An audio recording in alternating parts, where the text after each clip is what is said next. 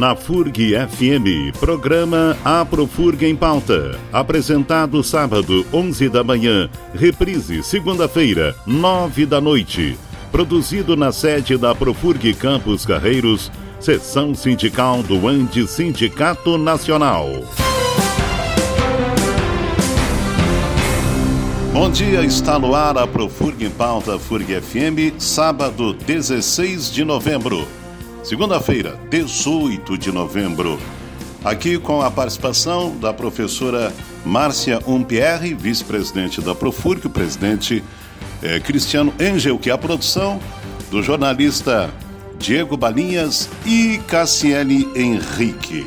Começamos o programa nesse momento de uma América do Sul professor Cristiano Engel, que conturbada politicamente. Bom dia. Bom dia, boa tarde, boa noite, Oliveira, Márcia, Diego, Cassiele e em especial aí os nossos ouvintes, nossas ouvintes aqui, mais um Aprofurga em Pauta.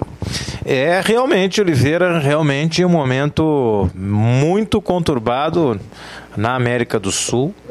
E que infelizmente né, temos avanços em algumas regiões, retrocessos em outras, né, alguns avanços. E quando eu falo em avanço, falo em avanço para a sociedade, avanço para a democracia, avanço para a classe trabalhadora. Então temos possibilidade de avanço no Chile, temos avanço sim, já com a eleição do Fernandes na Argentina. É, mas infelizmente, né, a partir inclusive do Brasil, né, que serve de modelo, é, temos aí um grave retrocesso nesse momento em curso na Bolívia.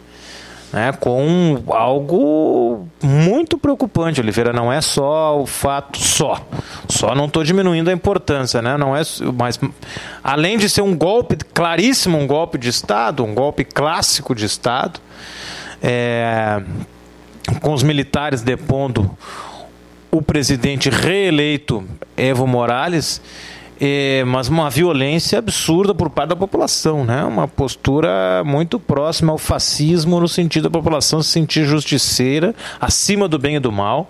São características aí do algumas das características do fascismo e com muita violência expulsaram o Evo Morales do país, uh, atacaram a sua casa, casa de familiares. É lamentável o que a gente está assistindo nesse momento na Bolívia. Então eu me coloco como presidente da Profurg, não tem problema nenhum em me posicionar e deixar aqui nesse Aprofurga em Pauta um repúdio ao golpe que ocorre nesse momento na Bolívia, todo o apoio a Evo Morales, com todas as críticas que podemos e devemos ter, inclusive. Mas é, é no, na, na defesa da democracia e da soberania do povo boliviano, então repudio aí o golpe em curso na Bolívia. Então a, a, América, a América do Sul em especial é num momento de grande efervescência.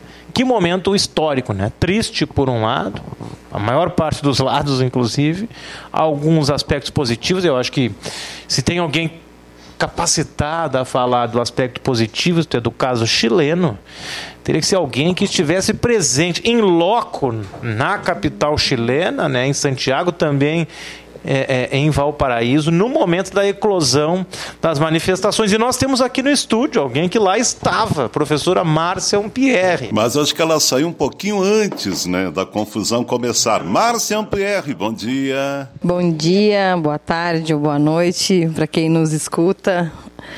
É, bom, eu estava no Chile no momento em que começou as manifestações, né? E eu, na verdade, eu cheguei no, eu cheguei no Chile ainda. Uh, a gente não estava como estrangeiros num país, né? Onde fomos para um evento acadêmico, então a gente não sabia as informações e fomos quando estávamos indo para Santiago que a gente ficou sabendo efetivamente o que estava acontecendo. Eu acho que é, é, é importante a gente pensar nesse momento e refletir o que acontece na América Latina como um todo. O Chile é um vinha, né, inclusive pelo, pelo próprio ministro da Economia, sendo, sendo, sempre, sendo, sendo sempre citado como um país, né, um exemplo né, na, na, percepção dele, obviamente, né, de onde as políticas neoliberais foram tiveram sucesso.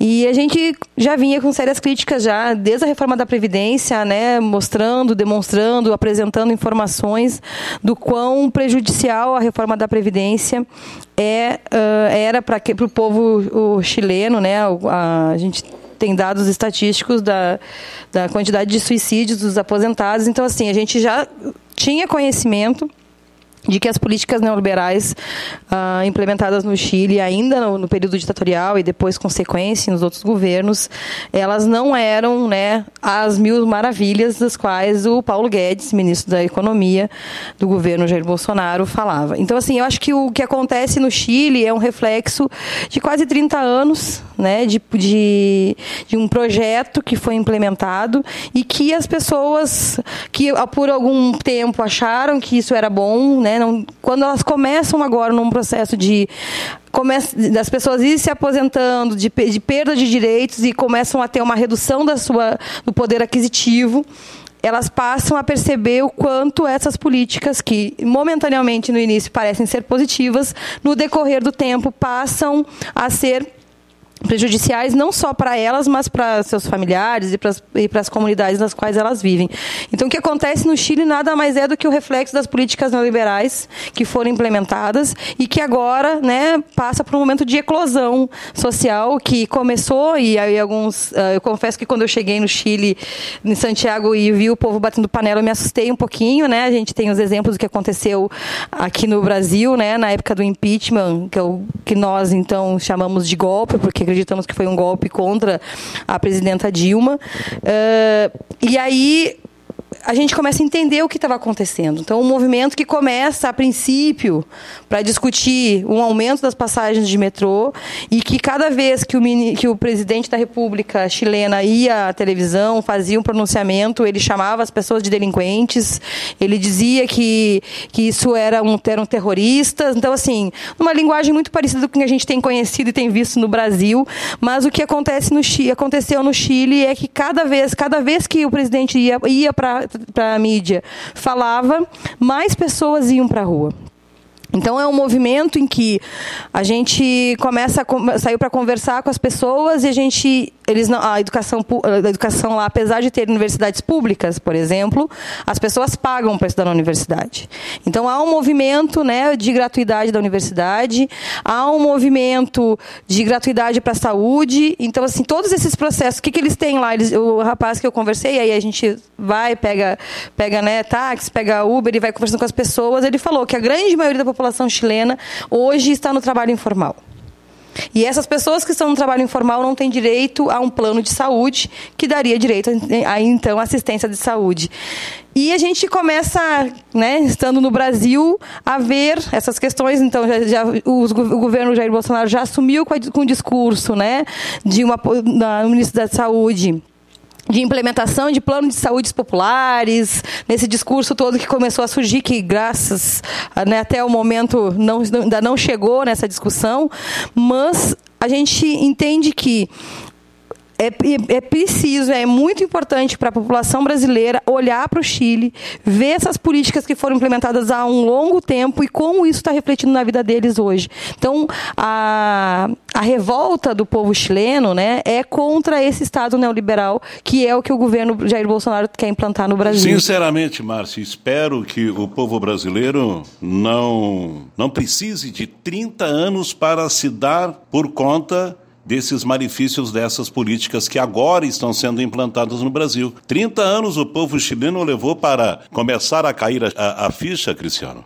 Ah, era para mim, pensei que fosse para Márcia. É, é, isso aí foi, foi uma estratégia para quem é mais antigo e estiver ouvindo o programa. Quem é, quem é mais antigo, Oliveira, vai lembrar do Mário Sérgio, falecido Mário Sérgio, que morreu no, no, no, na queda do avião da Chapecoense. Isso que era o famoso passe Mário Sérgio, olha para um lado e passa para o outro. Foi mais ou menos isso. Ameaçou perguntar para a Márcia e perguntou para mim. É, isso, é, ou ainda se preferir, pode ser um elástico, e, usando termos futebolísticos.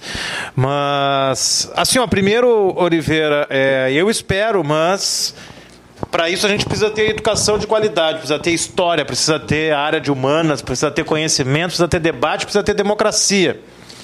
É justamente a falta disso tudo que fez com que nós tivéssemos agora um presidente que defende a ditadura, um presidente que defende tortura, um presidente que governa, já anunciava antes de ser eleito, que governa contra os trabalhadores, contra a maior parte da população que ainda assim votou nele.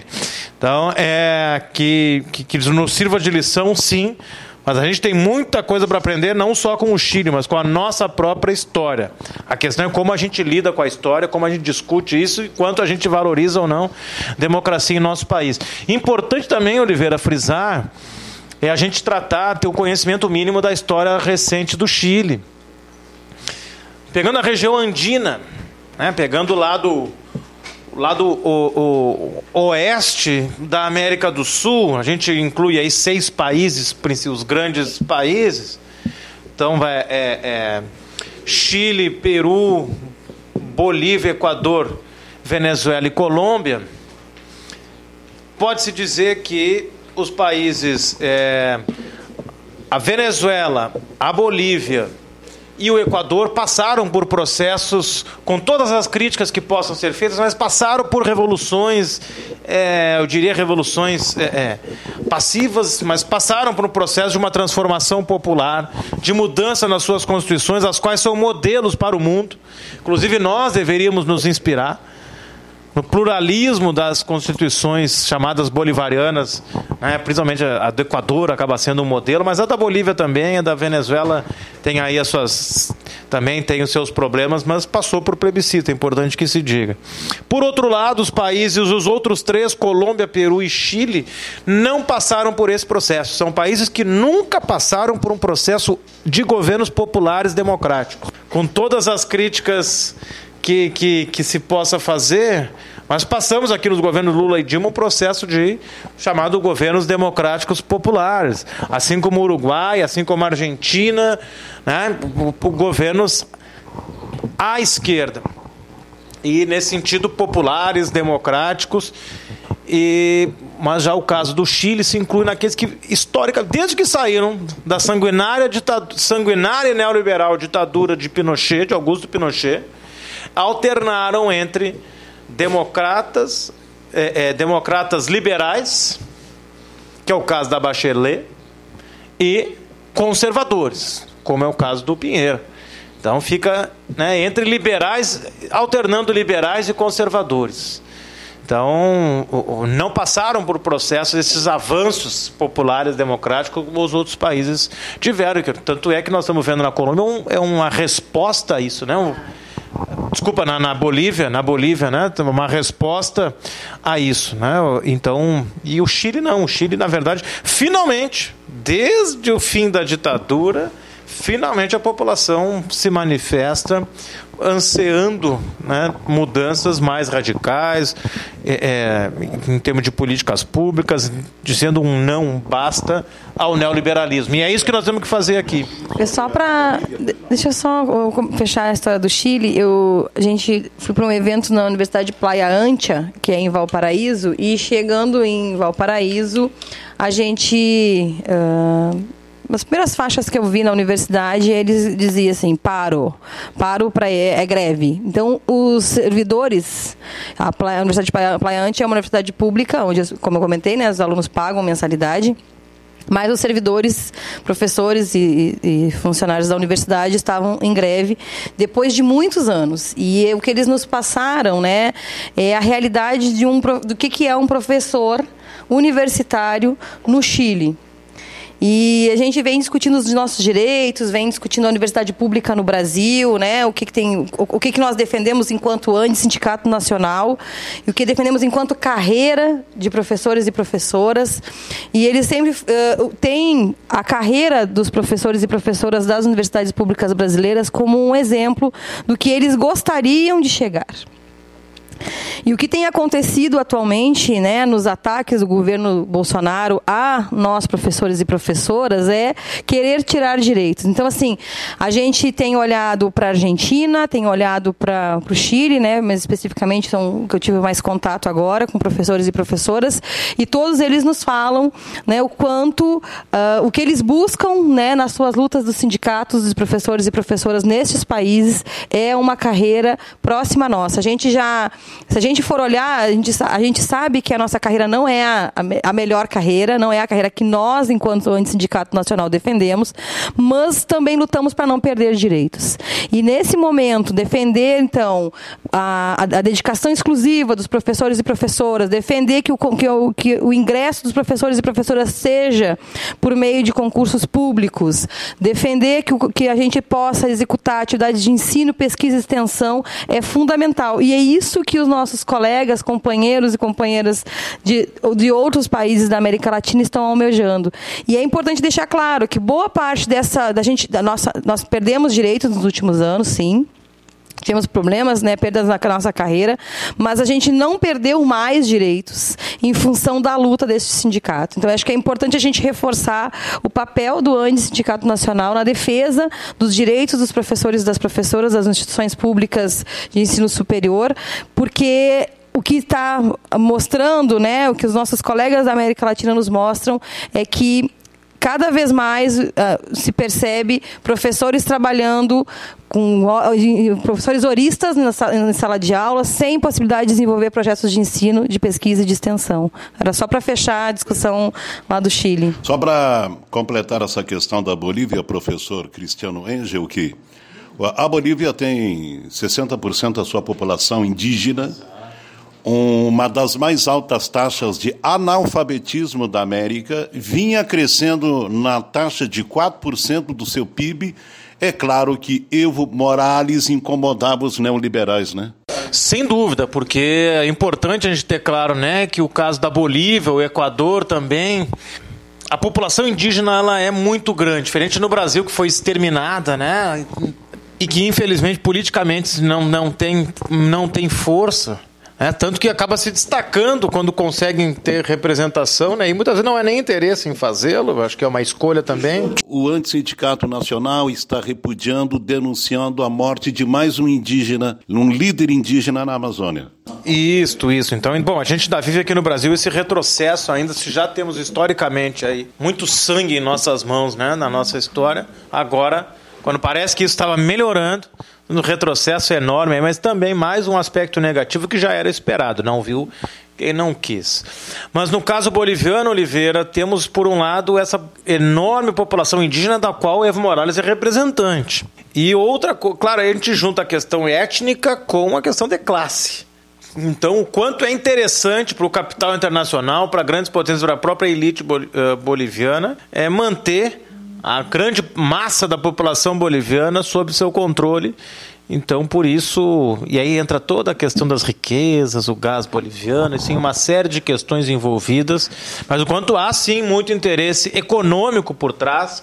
E claro que, infelizmente, aqui no Brasil nós assistimos, isso estamos assistindo ainda, se utiliza um discurso que é praxe, um discurso né, protofascista, que se junta a questão de corrupção, uma questão moral, junta uma série de coisas, joga uma cortina de fumaça, disfarça a questão de. Porque a questão é, é importante a gente ter clareza. A questão centro, a questão chave é sempre o Estado, qual o papel do Estado. Se o Estado deve servir apenas para garantir que as grandes corporações ganhem mais dinheiro às custas da população desses países, ou se o Estado vai servir para minimamente reduzir desigualdade, fazer política social para a maior parte da população. É isso que está em jogo, em todos os lugares. Aqui na América Latina isso é muito claro. Então, o que está em jogo é isso. Aqui no Brasil nós tivemos um golpe disfarçado, mas golpe. Então, nós, o que nós estamos assistindo na Bolívia é isso.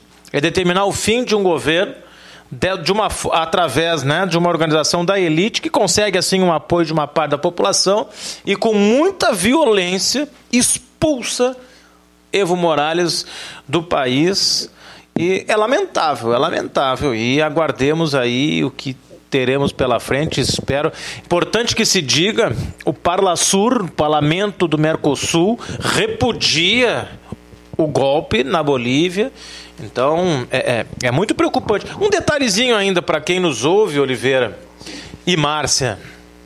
É, por vezes se usa o argumento de que o, o, o, o Evo Morales fez mudanças e se elegeu pela quarta vez e que para ter democracia tem que ter alternância no poder.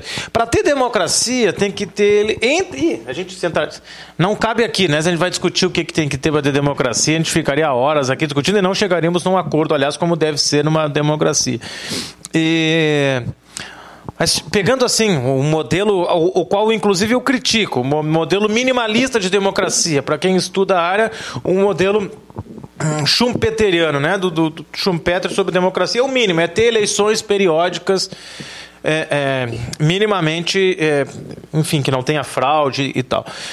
Uh, e muitos, ah, mas tem que ter alternância no poder. Olha, se a população quer continuar com determinado governante, eu não vejo problema se há essa possibilidade. O engraçado é que quando há interesse, como é o caso do Evo Morales, se usa ele ir para o quarto mandato como um problema. Mas ninguém questiona a Angela Merkel ir para o quarto mandato na Alemanha. Tudo bem. Por que, que um pode e outro não pode? Ou será porque é um governo de esquerda, que porque ele é indígena? E por que a Bolívia? E se é a Alemanha, se é a Angela Merkel, que é uma conservadora alemã, não é? Né? Ela é uma democrata, mas é de um perfil conservador e liberal. E aí pode, aí não se vê nenhum tipo de crítica. É muito óbvio que não é estranho, né? Isso é proposital. Mas é. Não, não. Não é novidade também, sempre esse pesos e medidas aí diferentes. Eu acho que esse caso da Bolívia, quando as pessoas perguntam, ah, mas ele renunciou, não foi? Não, é, não houve golpe, né? Eu acho que tem dois pontos emblemáticos que a gente vai falar desse fascismo, né, desse protofascismo, é as declarações da da então senadora que se declara presidente, né, falando que a Bíblia volta para o palácio, volta a, para a Bolívia, né, a discussão de que os espaços de discussão uh, onde a religiosidade volta. Isso para mim é assustador e um outro processo que eu até estou olhando aqui na, na internet, porque acho que é emblemático para mim, então enquanto enquanto mulher, né, é o que aconteceu com a Patrícia Arce, que foi que é filiada ao, ao, ao, partido né, do presidente Evo Morales, do que eles fizeram. Acho que quem tiver dúvida, pesquisa na internet, vê o quanto ela foi arrastada, teve seu cabelo cortado. É algo que gente, eu nunca imaginei ver né, na minha vida, a não ser o que me contavam da história. Então, acho que é importante a gente estar atento a esses detalhes, porque se a gente olhar a mídia brasileira, eles têm falado muito no olhar de que ele renunciou, de que né, ele, ele, ele saiu do país, mas assim, ele não renunciou porque ele quis, ele renunciou porque ele foi forçado a renunciar. Acho que isso é importante deixar claro. E a saída do país se dá efetivamente porque estava com a sua vida ameaçada. Exatamente, só desculpa, Marta, ele renuncia para defender a sua própria vida e a vida da sua família e das pessoas mais próximas. Olha que ponto chegamos. Muito bem, essa questão da Bíblia, Márcia, é, é uma estratégia é, de um falso moralismo também. O atual presidente se utilizou é, dessa uma, uma, uma saciedade na sociedade brasileira por moral, por ética, combate à corrupção, menos violência urbana.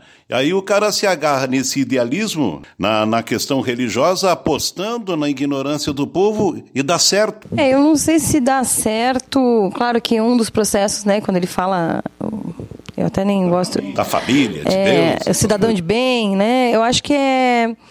É um discurso fácil, com certeza, mas ao mesmo tempo faz a gente refletir sobre e aí a importância que ele já falou, né, da gente compreender a história, né, compreender os processos históricos da sociedade, que toda vez que a gente que a gente viu pessoas saindo nas ruas em nome de Deus, né, em defesa de Deus, sempre foi para atacar alguém, sempre foi para matar pessoas. Eu sempre passo parte do pressuposto, né, aqueles que têm a sua religiosidade e, e que e, e eu tenho, né, mas é da gente entender o que que é Deus nesse processo. Então, se eu saio matando o nome de Deus, a gente tem que realmente repensar que tipo de religião é essa da qual eu estou cultuando, vamos pensar assim, né? Eu acho que é importante a gente refletir sobre isso, porque eu não sou eu não sou católica, mas tem um dos, um dos mandamentos que fala não matarás. Então, assim, começa por aí. Então, se eu, se eu me digo tão religioso, eu defender a pena de morte, eu defender a tortura, é, a liberação das armas. Exatamente. Então, assim, são contraditórios esses discursos. E as pessoas. É necessário a reflexão. É necessário que cada um de nós, né, independentemente das nossas crenças, que a gente faça uma reflexão sobre isso. Se a gente está aqui, aí vamos pensar dentro das religiões, né, que é para fazer o bem, e aí independente, independente da sua filosofia de vida, da sua uh, crença religiosa, é importante a gente pensar efetivamente se é papel das pessoas matar outras pessoas, mesmo que se digam né, detentores da moral e dos bons costumes. Eu acho que é importante a gente refletir sobre isso nesse momento em que toda no Brasil aconteceu isso. Isso para mim por isso que foi muito emblemático ver o que acontecia na Bolívia. É, invadiu o, o palácio da, do, né, do governo bolivariano, boliviano e com a Bíblia e dizer a Bíblia volta a governar. Então assim isso é muito forte para quem estuda a história, para quem conhece os processos né, das lutas uh, e o próprio da, da, própria Igreja Católica né, na, no, na, na, história né, da, da, da, sociedade é da gente realmente pensar bem em que momentos nós estamos vivendo, né? É um retrocesso, porque deixa em segundo plano a ciência, os processos da geração de conhecimento, Márcia. E, e, fica, e é primário, né? fica primário se agarrar na questão de Deus, o inexplicável. Mas aqui no nosso país, Márcia e Cristiano, os ataques à classe trabalhadora continuam. A gente pensou que o pior estava passando, reforma da, da Previdência Social, vem agora reforma administrativa, reforma tributária, é, no canetaço do presidente, reforma sindical, e num canetaço ele tira o DPVAT, não é mais. Eu queria ver se o presidente que é, deveria estar defendendo o Estado laico, no canetaço, é, é desafio é, de muita gente, no canetaço, numa medida provisória que ele extinguisse os feriados religiosos no nosso país, já que o Estado é laico. É, Oliveira, é, é muito complicado, né? A gente sabe o quanto né, foi importante a questão religiosa para a eleição do presidente Jair Bolsonaro e que também governa de forma semelhante à questão de colocar muitas vezes a Bíblia como algo mais importante que a Constituição. E aqui não quero entrar em discussão religiosa. É, para a crença de cada um, pode ser a Bíblia ou, ou, ou os princípios de qualquer religião para cada pessoa vai ser, vai ser importante. Cada um tem a sua, ok. E cada um pode ter a Bíblia, as crenças do que quiser. Agora tem algo que está acima que é para isso que existe uma instituição chamada Estado, para garantir que eu, o Oliveira, a Márcia, o Diego, a Cassiele, qualquer pessoa tenha o direito de ter a sua crença, a sua religião. O Estado não deve ser guiado por religião alguma e deve garantir que todas sejam permitidas com plena liberdade de culto. O Estado não é religioso, por isso se defende é, é, de forma intransigente o Estado laico, o Estado que tem a Bíblia como a sua, a sua, a, a, o seu princípio maior está errado.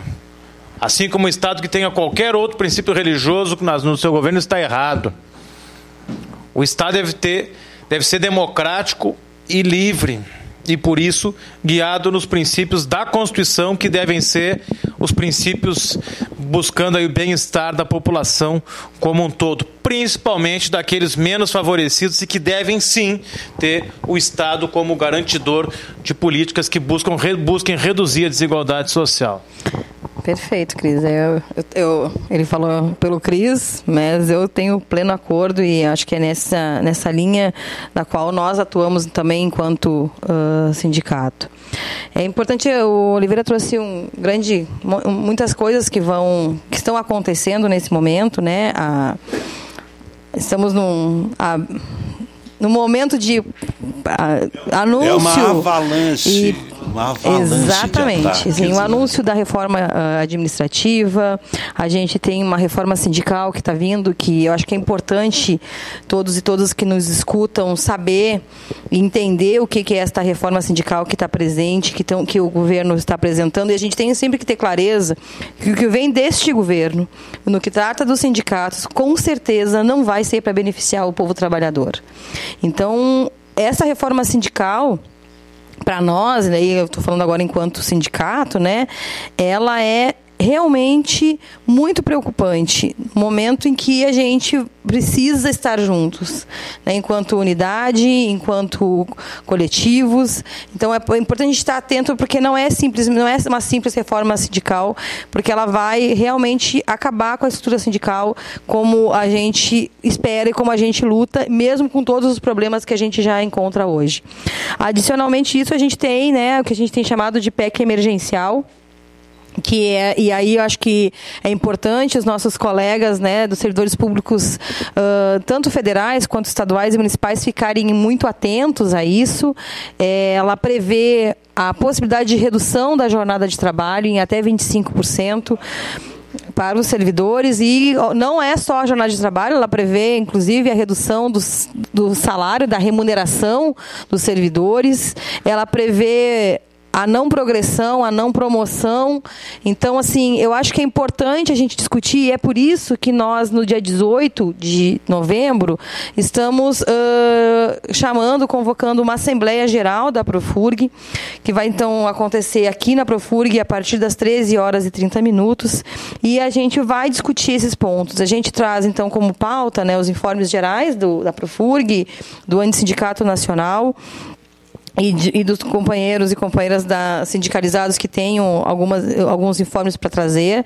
Uma análise de conjuntura, e a gente destacou alguns pontos da análise de conjuntura, que é a reforma administrativa, que vai afetar diretamente, não, não só a nós que já estamos no Serviço Público Federal, mas os colegas, né, os futuros servidores públicos federais.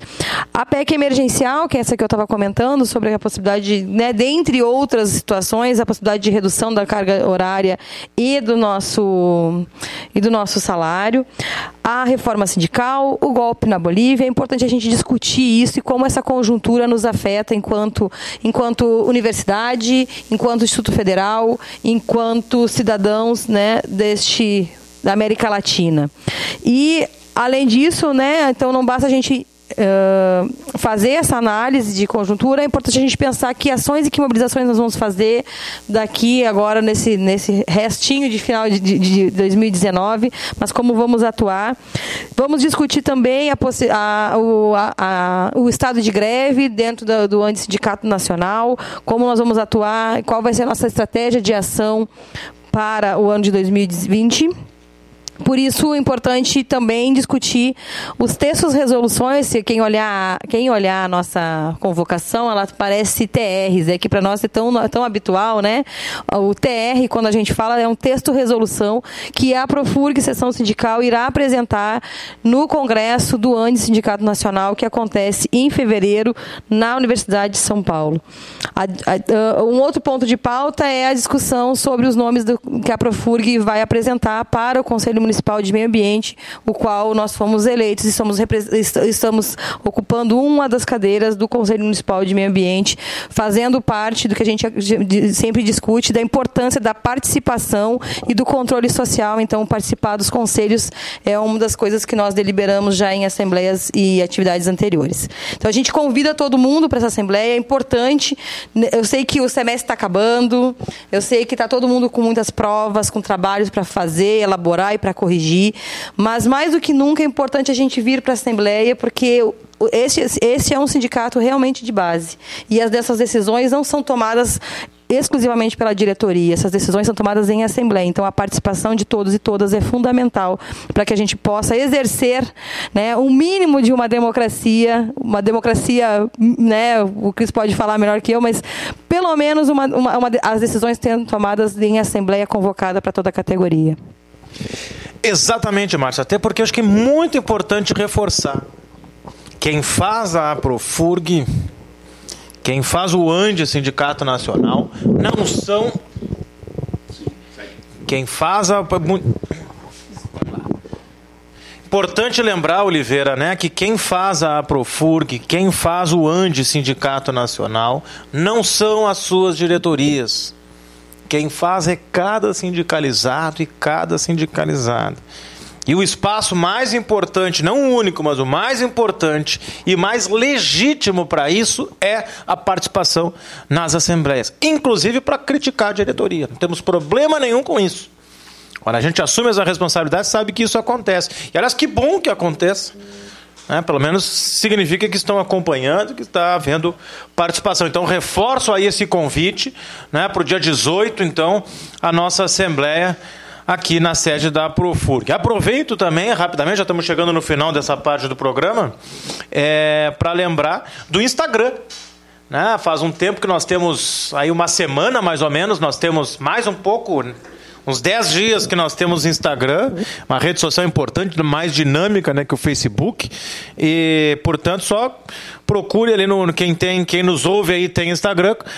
É arroba Profurg, não tem erro, é fácil de encontrar e é mais fácil também né, de acessar as informações, assembleia, atividades e também vai aparecer lá no Instagram o novo painel aqui na Profurg, quem tiver aqui pelo Campos Carreiros, quem for nos visitar, vai ver que aqui na parte lateral da Profurg, a partir é, da última quarta-feira, aí, desde o dia 13 de, de novembro, nós temos um painel é, com sempre mudando aí mês a mês de acordo com as temáticas de cada mês. Então, desde a última quarta-feira aí temos o painel que trata aí do mês da consciência negra, o mês de luta contra o racismo, que é o novembro, né? Então, é importante quem passar aqui, talvez vai, já vai, vai ter o destaque, vai chamar a atenção o painel aqui na sede da Prof. Professora Márcia Pierre, considerações finais. Na verdade, eu queria, antes das considerações finais, era falar, a gente realizou Sim. no último dia 6 de novembro, agora estou tentando lembrar aqui, é uma atividade que a gente chama, chamou de Pôr do Sol Isso. na Profurg. E é importante a gente falar, né? É uma atividade que envolve música, que envolve momentos da gente poder conversar, dialogar. Foi um momento muito prazeroso, né? A gente está num momento, um ano pesado, com muitas lutas. Então, poder, nada melhor do que fazer uma luta por meio da música. Então, foi uma atividade muito bacana. A gente tá tendo, teve um bom retorno dos, de, dos nossos colegas sindicalizados. Com certeza iremos planejar outras, mas é importante já dizer que a gente está planejando já está organizando atividades também nos campos fora da sede. Então, no dia 20 de novembro, a gente vai estar em Santo Antônio da Patrulha. No dia 21 de novembro, a gente vai estar em Santa Vitória do Palmar. E no dia 6 de dezembro, a gente vai estar em São Lourenço do Sul, com atividade cultural, com atividade de um bate-papo sobre a conjuntura. Eu acho que é importante a gente, além de fazer a luta, além de fazer, de se fazer uma luta combativa, que é o que a gente tem feito nesses, nesse, durante todo esse tempo que estamos à frente da Profurg, é também fazer um processo da gente poder sentar, refletir refletir, rir um pouco, trabalhar e, e estar junto né, das pessoas que, que, estão, que estão na luta conosco. Então, fica o convite para os professores e professoras, para os estudantes, para os técnicos que estão nos campos fora da sede, que compareçam a essa atividade e que a gente possa também, né, e aí, como eu comentei, não ser a, a única atividade em Rio Grande, mas que a gente vá fazer outras atividades, aproveitando esse campus lindo que nós temos aqui no Campus Carreiros. Professor Cristiano Engelke. Quero reforçar aqui o que a Márcia falou rapidamente sobre o pôr do sol na Profurg e foi muito bonita a atividade, né? Com muito bonita atividade com a participação excelente Lu Lima, né? Luciana Lima e o Marcelo Vaz. Quero aqui agradecer. É sempre muito bom, muito bom, bonito, né? Quando eles participam de alguma atividade aqui conosco. E lembrar que isto é obrigação de um sindicato. Isso é luta política, ainda que muitas pessoas por vezes não compreendam. E é, então é importante saber, política se faz também dessa forma. Política não é só assembleia, não é só greve, não é só manifestação. Política se faz no dia a dia, política se faz no cotidiano, política se faz aqui na Profurg todos os dias, política se faz nos grupos de trabalho, política se faz no diálogo com os outros sindicatos, política se faz no diálogo com toda a categoria, política se faz no diálogo com as outras categorias e política se faz com arte, com cultura e com alegria. Muito importante esclarecer e política se faz no coletivo, e né? política se faz no coletivo. Muito bom, Marcia, muito bom. E para isso que existe sindicato e para isso e por isso que nós compusemos um grupo e nos candidatamos e somos diretoria. Na crença, na democracia, na política e, acima de tudo, na construção coletiva. Vamos para o destaque musical do professor Cristiano Engel, que colocou na pauta Emicida Amarelo. Exato, lançamento aqui no Aprofurga em Pauta, um, um disco, álbum novo do Emicida, recomendo a faixa que dá nome ao álbum, Amarelo, sensacional, eu recomendo mesmo. Essa música ele utiliza ainda um trecho da música do Belchior, Sujeito de Sorte, e tem a participação de Pablo Vittar, então é maravilhosa essa música. Entre, enfim, o disco todo aí fica a dica, mas fica aí um, um, um para sentirem aí o gostinho essa música aí amarelo Emicida. Presentemente eu posso me considerar um sujeito de sorte, porque apesar de muito moço, me sinto são e salve forte. E tenho comigo pensado, Deus é brasileiro e anda do meu lado, e assim já não posso sofrer no ano passado. Tenho sangrado demais, tenho chorado pra cachorro. Ano passado eu morri, mas esse ano eu não morro. Tenho sangrado demais, tenho chorado pra cachorro. Ano passado eu morri, mas esse ano eu não morro.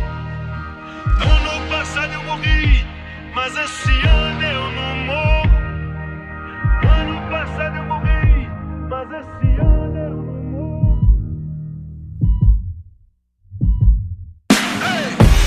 Eu sonho mais alto que drones. Combustível do meu tipo, a fome.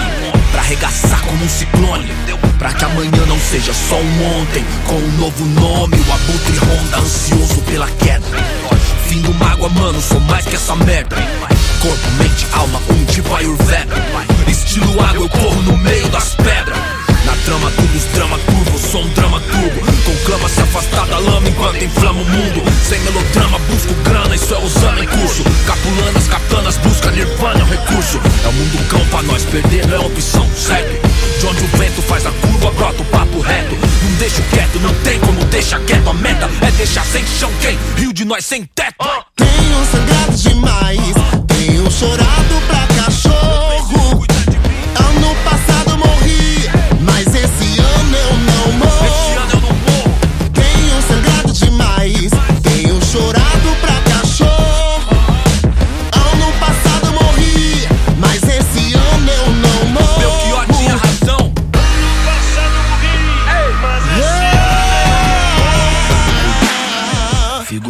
Premiada, brilho no escuro, desde a quebrada avulso. De gorro alto do morro, os camarada, tudo. De peça no forro, os piores impulsos. Só eu e Deus sabe o que é não ter nada, ser expulso. Ponho linhas no mundo, mas já quis pôr no pulso. Sem o porro, nossa vida não vale a de um cachorro triste. Hoje cedo não era um hit, era um pedido de socorro.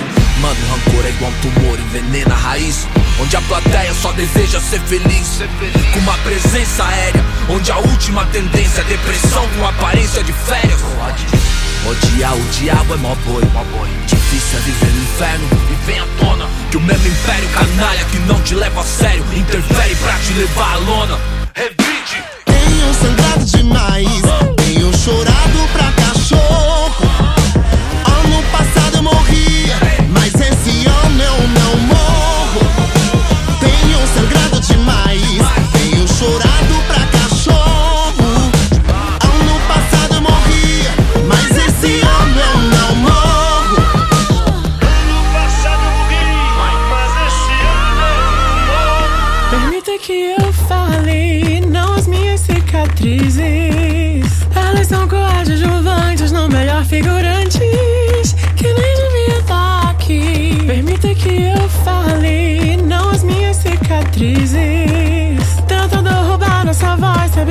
de nada? Vamos passeando por aí. Permita que eu fale, não as minhas cicatrizes. Se isso é sobrevivência, me resumir a sobrevivência. É roubar um pouco de bom que vivi. No fim, permita que eu fale. Não, não as minhas cicatrizes. Achar que essas mazelas me definem é o pior dos crimes. É dar o um troféu pro nosso algoz e fazer nós sumir. Tenho sangrado demais, tenho chorado pra cachorro. Ano passado eu morri, mas esse ano eu não morro. Tenho sangrado demais, tenho chorado pra cachorro. Mais importante que nunca. Ano passado eu morri, mas esse ano eu não morro. Tenho sangrado demais, tenho chorado pra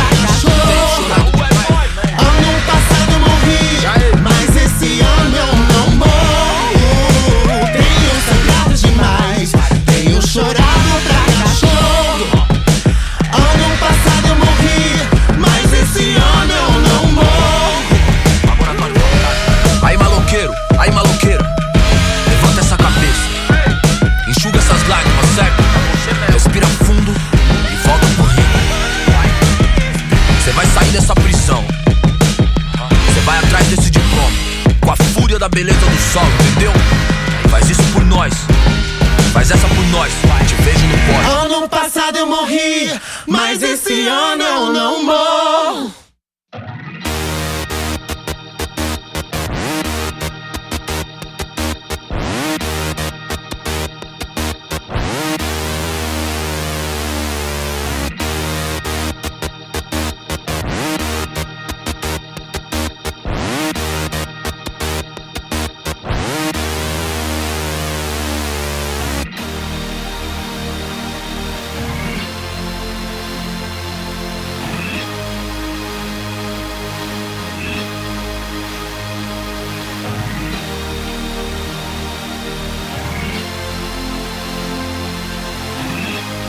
Destaque musical: Ericida Música Amarelo. O tema a seguir no programa é assédio moral nas instituições públicas brasileiras, notadamente no ambiente das universidades. Na quinta-feira, dia 14, palestrou em roda de conversa na AptaFurg, doutora Maria Letícia Sampaio Pontes, a convite da AptaFurg. E estivemos lá para entrevistá-la sobre o tema. Primeiras perguntas com a jornalista Tamie Faria, da FURG FM da Secretaria de Comunicação da Universidade Federal do Rio Grande. Sobre que aspectos seriam os mais pontuais para auxiliar os trabalhadores a conseguir caracterizar, de repente, assédio moral nos seus ambientes de trabalho? A grande dificuldade nesse sentido é a vítima conseguir uh, materializar o fato de estar sendo vítima de assédio moral. Né? O assédio moral ele se caracteriza pela, uh, uh, pelo caráter perpétuo do assédio, né? daquela incisão. A pessoa é o superior hierárquico e ele abusa o poder, né? abusa do seu poder para causar o constrangimento da vítima com algum objetivo. E é preciso mais controle. Às vezes falta o controle, uma melhor governança nesses ambientes. O que, que acontece dentro, do, uh, dentro da administração pública? Né? Vocês têm regras próprias e, e essa não é a minha área. Né? Essa não é a minha área. Efetivamente, institucionalmente, eu acho que deve existir uma organização. Deve existir um esclarecimento acerca da existência dessa problemática, né? e a insistência em que se efetivamente faça cumprir as determinações e o jeito como ficou estabelecido de ser. Agora, a prática do assédio moral, ela deve ser combatida independentemente do ambiente que ela está, porque ela prejudica a saúde do trabalhador. Tanto no ambiente público como no privado. Né? Com certeza. Mas ele tem uma acentuação, sim, dentro do setor público. Ele tem uma acentuação, sim, dentro do poder público, uh, em detrimento do privado, em função da impessoalidade do trabalho, né? da ingerência que se tem. Né? Então, uh, ele, ele pode ser, sim, muito mais perverso dentro da, da instituição pública. A senhora está trazendo uma informação tanto desconcertante pode ser mais perverso dentro do ambiente de trabalho público? Pode, pode ser mais perverso dentro do ambiente público do que o privado. Isso é, uh, existem alguns estudos nesse sentido, né? E eu posso até te elencar algumas uh, características do porquê, né? Uh, o âmbito de atuação é maior. Existe uma uma prática em retirar a autonomia do servidor, né, descaracterizando a igualdade profissional entre ambos. Né. Existe uma prática em contestar a todo momento as decisões do servidor, como se ele não tivesse autonomia, e tem autonomia, ele tem autonomia dentro né, daquela, daquela área de atuação dele. Quem detém o poder naquele aspecto é o servidor. Né? Uh, ele sobrecarrega o servidor de tarefas, às vezes tarefas que não são nem uh, coerentes com o cargo que ele exerce. Desvio de função, desvio de tarefas né, que não estão diretamente ligadas à atividade pública. Exatamente. Exatamente, exatamente, exatamente. Ele desvincula, ele desvincula o caráter uh, do servidor, tratando-o como um serviçal. Né? O problema do assédio é justamente esse: é o menosprezo com relação ao trabalho. Né? E ele vai, vai tirando o poder, vai descaracterizando a pessoa, vai ficando cada vez mais é, oprimida nesse ambiente vai ficando oprimida e essa é a característica, né? São uh, atitudes reiteradas, né? Isso é uma coisa que caracteriza o assédio, é o agressor fazer isso consecutivamente. Ele repete várias vezes a atitude, né? Ele não faz uma única vez, né? Então uh, menospreza, oprime, causa o dano e o que que ele faz? Ele paralisa a vítima, né? A vítima fica sem ter condições emocionais, psicológicas, de reagir àquele assédio. E ele ganha corpo. Né? Ele ganha sim. corpo. Porque. Empoderado, uh, cada vez mais empoderado. Né? Sim, o agressor ganha né, corpo e segue a agressão com aquele e com outros. Então a punibilidade é importante. Né? Doutora Letícia, ele faz isso de forma consciente ou essas práticas estão, de certa forma, tão naturalizadas dentro das organizações que a pessoa começa fazendo inconsciente, daqui a pouco começa a gostar desse empoderamento, né? É, de, dessa prática, e às vezes não tem controle hierárquico superior para fazer uma medição do ambiente de trabalho. É, isso, uh, vou linkar as duas okay. perguntas, tá? Uh, quando tu comentasse comigo uh, anteriormente que ficasse surpreso com relação à perversidade do assédio dentro do setor público, o que que acontece? O setor público e o setor privado eles têm objetivos diferentes, né? Então, por que que o controle do assédio dentro do privado é mais fácil? Porque uh, o privado visa lucro. E o assédio, ele desestabiliza o ambiente de trabalho e diminui a produção. Perfeito, a produtividade daquele. Né? Dentro do setor público, não. É diferente, a funcionalidade é diferente. Então aquilo se instaura e não existe quem freie. Né? E não existe um prejuízo aparente, não que não exista prejuízo, existe prejuízo, inclusive social. Né? Uh, a imagem da universidade, por exemplo, né? isso prejudica, mas não existe aparente, então aquilo prossegue. Uh, com relação ao perfil né, do agressor, uh, não tem como eu te mensurar se aquilo é consciente ou inconsciente, isso vai depender muito de caso a caso. Mas nos estudos que se faz, uh, e não é a minha área também, porque são estudos psicológicos, uh, o agressor ele tem um perfil pré-determinado tá? Com algumas características muito uh, intrínsecas. São pessoas geralmente. Né? Isso. Tem uma personalidade um pouco distorcida, né? Isso. Ele, na verdade, é invejoso, sádico, pode ser frustrado, pode ser narcisista, né? Uh, ele pode ser obsessor, tem carreirista, que aqui dentro isso é uma coisa bem uh, dentro do setor público é bastante relevante falar pode ser carreirista ele pode querer se projetar ele pode querer crescer não é e para isso ele precisa passar por cima de algumas pessoas.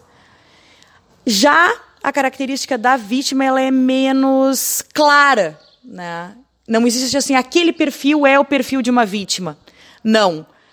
Existem algumas pessoas que acreditam que a vítima tem um perfil um pouco uh, um brilho próprio, que atrapalha um pouco, tem uma projeção profissional, uma expectativa de projeção profissional melhor, né, que causa essa inveja, que gera essa inveja. Geralmente são pessoas solidárias, pessoas que têm atitude, né, são vítimas de assédio. E o preconceito, né, que nos segue desde a vida inteira. Né? Então, questões raciais, sexuais, uh, sociais, econômicas, né?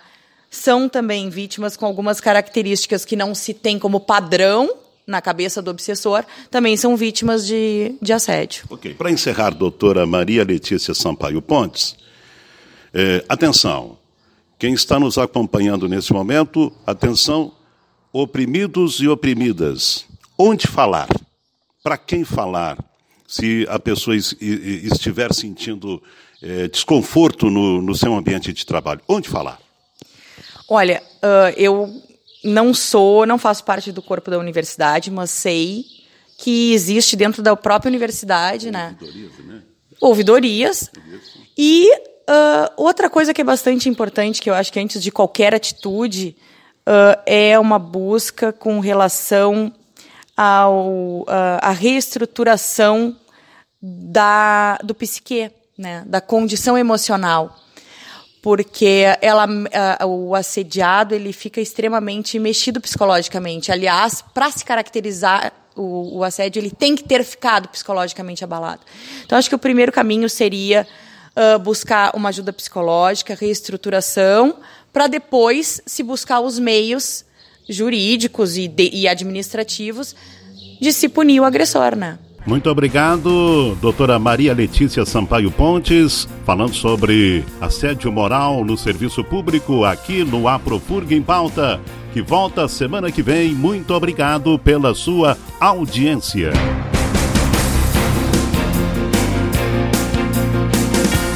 Na FURG FM, programa Aprofurg em Pauta. Apresentado sábado, 11 da manhã. Reprise, segunda-feira, 9 da noite produzido na sede da Profurg Campos Carreiros, seção sindical do Anti Sindicato Nacional.